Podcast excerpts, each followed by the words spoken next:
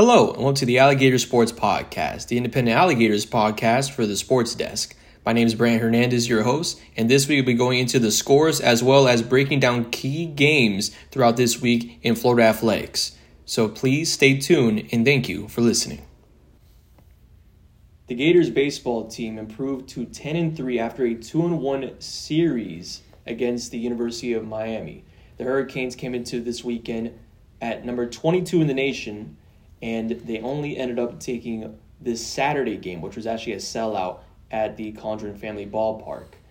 A lot of big hits, a lot of crazy turnouts events, but of course, for Florida baseball, it was probably the most jam packed weekend they've ever had this season.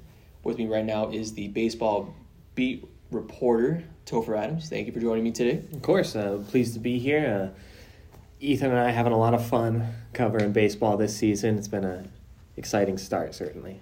So you were the one that did the preview for this series, and this was again, as I mentioned before, a weekend of straight home runs, crazy turnout events.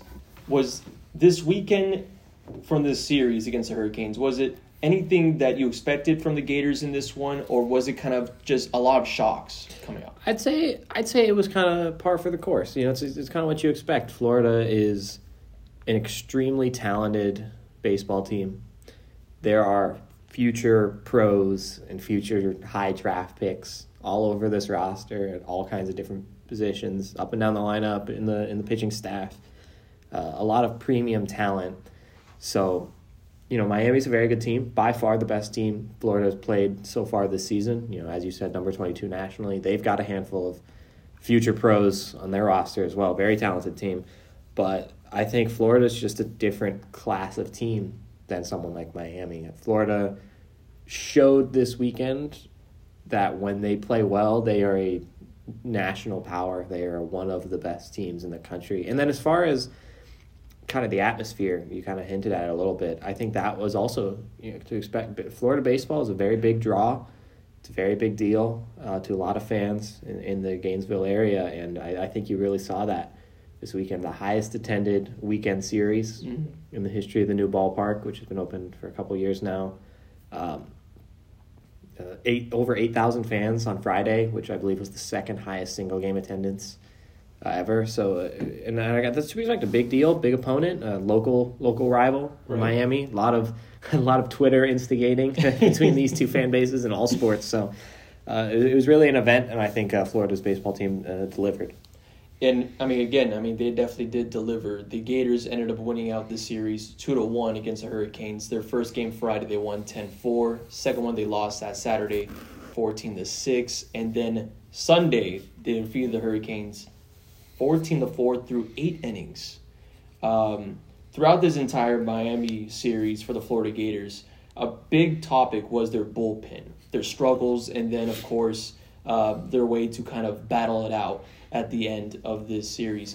Uh, what was your takeaways of this bullpen? Yeah, I mean, even before this series, the bullpen's really been the only issue for this team because, you know, the lineup, excellent top end guys, good depth throughout the hitting the starting rotation is excellent. Weekend, all three weekend starters are really impressive players, but the bullpen's been the issue. I mean, I'll even take it back Wednesday against Jacksonville, completely in control, and then they need to go to the reserves, and things start to fall apart with the bullpen. I mean, all three losses. I don't want to blame it all on one individual thing, but. Mm-hmm. I mean, at some level, all three losses come down to the bullpen. You know, against South Florida, it was a ninth inning collapse with the bullpen against Jacksonville later down. And then in this game, uh, Hurston Waldrep gets the start, and he's excellent.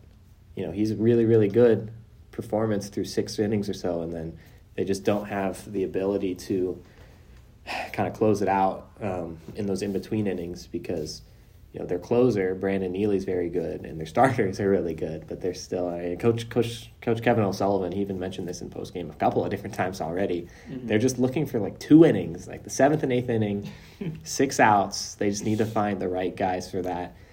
And I think that that's still a question. I mean, even today, I'm pretty sure Neely was the first reliever off the bench, yeah, or out of the bullpen um, tonight.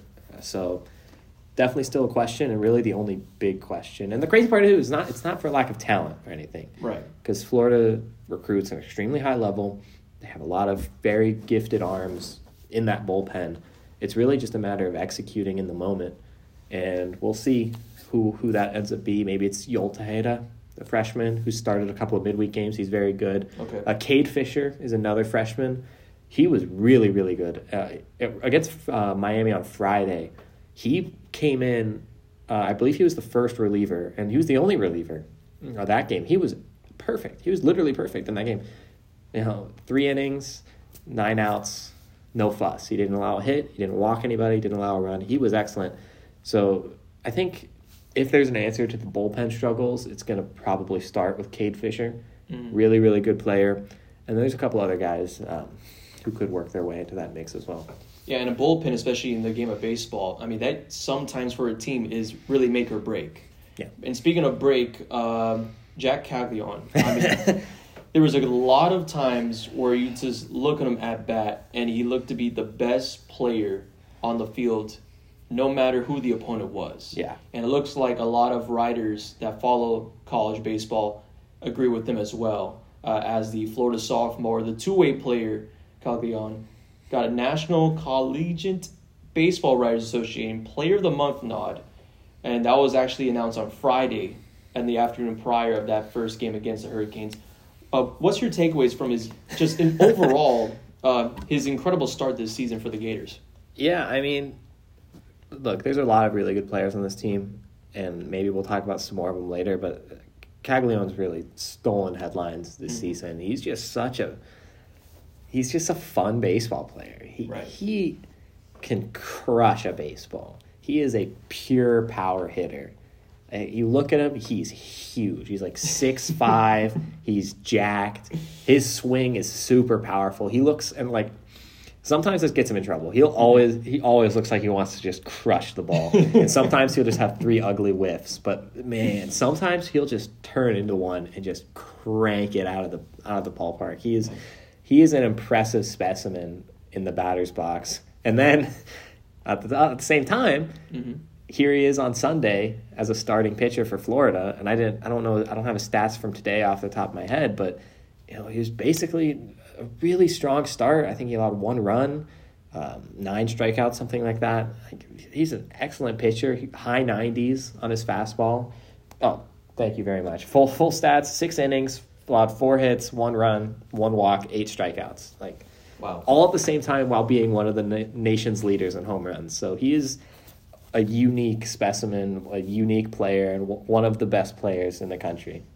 No, absolutely. I mean, and the guy from Tampa, Florida, I mean, he's just been phenomenal this year. But again, as you mentioned before, this is a really talented Yes. Florida Gators team. What's another player from this Gator team that you've seen so far this season that's also kind of added on their name onto the Yeah, I mean, I'm gonna give a couple. I'm gonna cheat. I'm gonna cheat and get a couple. Uh, Okay. I, I think it's it would be really unfair to ignore Wyatt Langford. Mhm. Uh, he's one of the top prospects in the country, one of the best players in all college baseball, um, and he's delivering. I mean, all of his stats are incredible. he, I mean, he's right near Caglianone in power hitting, but he's also a complete fielder in the outfield. He's a really good just contact hitter. He's got good plate vision. He's just a complete star. And then a guy who's really come onto the scene, like all of a sudden, kind of showed up. You know, he was fighting for playing time in the in the preseason, but is a freshman second baseman, Cade Kurland. Uh, he is just such a pure hitter. Uh, he has a hit in every game he started this season. Yeah. He's batting over like just under 450 for the season. He he's just an excellent excellent hitter. Um, I don't really have a great analysis of his defense. He hasn't been he hasn't been called into action too many times at second base, but he's made a couple of nice plays. So he's really just a strong all around baseball player. He's been batting leadoff Right. because uh, the team's original leadoff hitter Michael Robertson, another young player has played well, uh, he got injured against Cincinnati. So Kurland comes in uh, to bat leadoff, and the last week or so, him in that role, he's been excellent. Yeah. He he is delivered. He's been to the task. He gets on base. He's already got five home runs. Yeah. At And- the same time. And one of the craziest thing about it too, I mean, let alone the Sunday uh, matchup they had against the Hurricanes, as I mentioned before, the Gators won fourteen to four. He actually got a run, three hits, and five at bat today. Like, he's a, he's such an efficient baseball player. He's really effective and true freshman. You know the thing about him is he, he actually enrolled early. Mhm. He could be a senior in high school right now, and instead he's out here and he's a real contributor for Florida baseball right away. Yes. And also another thing, because again, this is still with baseball for Gator baseball, but it also does bleed into football starting up here, uh, here in Gainesville. Uh, Max Brown, um, there was some photos as well, videos where he's at you know the first uh, day of spring training and he's out there kind of working out with Billy Napier and the other guys and the quarterback, and he goes and rushes to the baseball field, and you see him in full uniform. Um, I was just curious because Topher, you're also uh, covering football and as well. You did a lot of great coverage for football, Yes. covering the team last year. Uh, what's your takes on Max Brown, on not only kind of what we might see if he might even show up for some games this year for baseball, but also kind of Max Brown and the football team in spring. Yeah, you know, it's it's always fun. I think uh, that's one of the coolest parts of college sports is multi-sport athletes, and you know, there's a rich history of those. Um, you know, throughout. Uh, for whatever reason, this is the one that comes to my head. But Jameis Winston, when he was a Heisman Trophy winning quarterback at Florida State, was also a pitcher on the baseball team for a while. And Yeah. Russell Wilson played baseball in college, and uh, he got drafted. So it's always fun. It's it's it's a it's a cool, neat little thing, uh, especially for fans who are really fans of the school and not of specific sports. It's cool to kind of see that cross pollination. Um, as far as him, you know, he's definitely deep on the depth chart for the baseball team, but you know, it's hard not to be. That team is is extremely extremely loaded. Uh, but he was a good baseball player at Oklahoma. He was, he was a highly rated guy um, at, at his high school in Tulsa. And then the, from the football perspective, though, you know, obviously uh, spring practice starts started this weekend. Um, you know, he's a he was a quarterback. He redshirted this past year. Uh, it's a very open position. Um, Graham Mertz from Wisconsin uh, is the kind of the, the favorite to be the starter and kind of earn the bulk of the minutes if there's a favorite at this point. But you know, Max Brown, just you know, if he plays well, he develops well. You know, he's kind of a late rising prospect. Um, as a high schooler, he kind of came off the radar. I think he was originally committed to like Central Michigan or Oh. something like that before Billy Yeah. Napier decided to take a chance on him. So, you know, if he's kept that upward development, you know, maybe maybe he's a guy to watch for. You know, he's a young player. He's got a lot of tools. Um, and yeah, but but really to the main point is, it's, it's, I I just personally find like multi-sport athletes It's just such a fun, such a fun thing. it's such a uniquely college sports thing. I, I love it. the Florida Gators, after a successful two to one series victory against the Hurricanes, will now stay in Gainesville to go up against another in-state rival, the Florida Atlantic Owls, on Tuesday and Wednesday, March the seventh through March the eighth. At the Condron Family Ballpark. Topher, thank you again for joining the podcast. And as always, thank you for your reporting. Of course, thank you so much. Glad to be here. The Florida Gators men's basketball team finished off regular season play against the Louisiana State Tigers at the Stephen C. O'Connell Center March 4th. They ended up defeating LSU 79 to 67 behind freshman guard Riley Kugel for the Florida Gators. He had 21 points and led the team in scoring, and as well, he ended up getting away with a weekly accolade for his first time at UF, being called the SEC Freshman of the Week March the 6th. And the day following after that, March 7th, on Tuesday, Riley Kugel earned a place on the SEC All Freshman team. Falling right behind him is graduate student forward Colin Castleton. He was named first team All SEC and SEC All Defensive team and got a national accolade laud towards USA Today, who called him Defensive Player of the Year. Colin Castleton led the Gators in scoring, blocks, rebound, and just about every other category you can really think of. Colin Castleton himself, who got injured on February the 15th against Ole Miss, he will miss the rest of this year. However, he still told the media that he remembers fondly of this year and that his time as a Gator will always be with him. The Florida Gators still not done, however, done with regular season play, but not done with the season, now going to postseason play, as now they'll prepare for the SEC tournament on March 9th. Their first game will go against the Mississippi State Bulldogs Thursday at 1 p.m.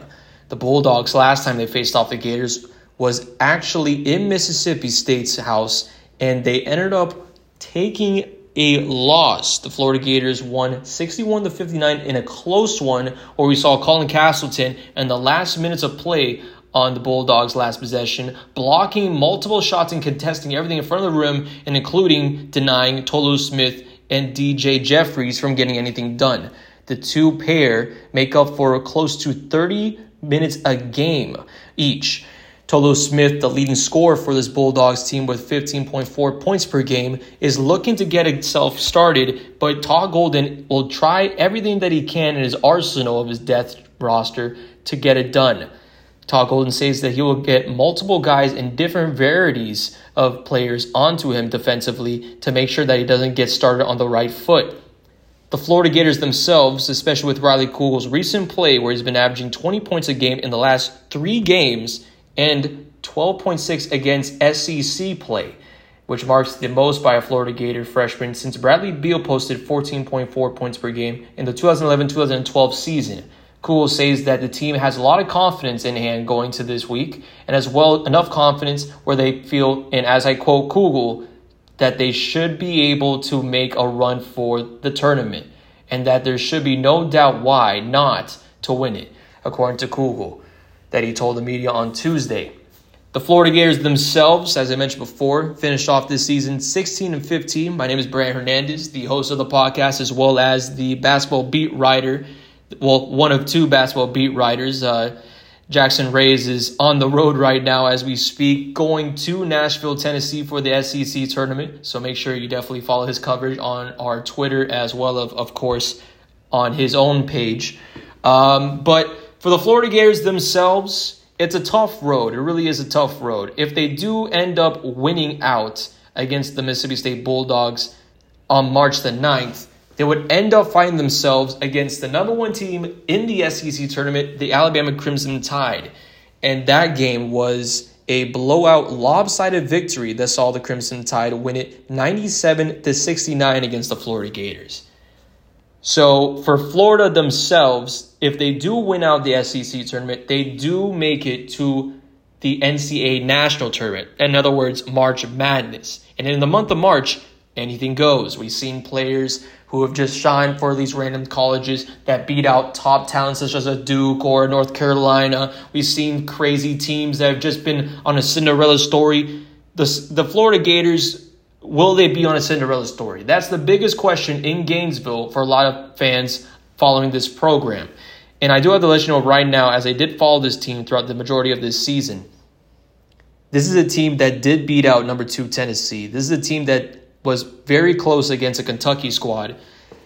And this was, again, a Kentucky squad that they faced twice. Their first game that was much more close, they ended up losing that one 72 to 67. And then the next one, February the 22nd, they ended up losing it at the O Dome by eight. But either way, the Florida Gators themselves, being against conference play, being against familiar opponents, it's it's still you can't say that they're definitely out. There are a lot of people that are saying, and specifically in the realm of the uh, ESPN bracketology, that are saying that at least seven or so teams in the SEC will most likely make March Madness. The Florida Gators finish off their year with a 16 and 15 record, 500 against conference play. They're going against a Mississippi State team who finished, yes, 20 and 11. However, 8 and 10 against conference play. Mississippi State, they're not known for a team that could really dominate against the SEC, and the Florida Gators have stood strong in a lot of these games.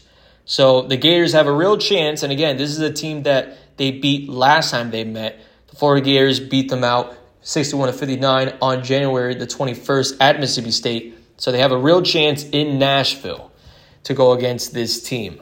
Now, what I also did hear across on the Twitter threads, uh, Florida Basketball Hour, a podcast that's dedicated to covering the Florida Gators, did say from a UF source that if there was an NIT bid available for the Florida Gators, they would accept it. And again, that will come with what their argument is after the SEC tournament. But the Florida Gators looking to extend their way through postseason and potentially either win the SEC or potentially for an NIT bid. This has been the Alligators Sports Desk podcast. My name is Brian Hernandez, and thank you for joining. And we hope to see you on the next podcast. Thank you.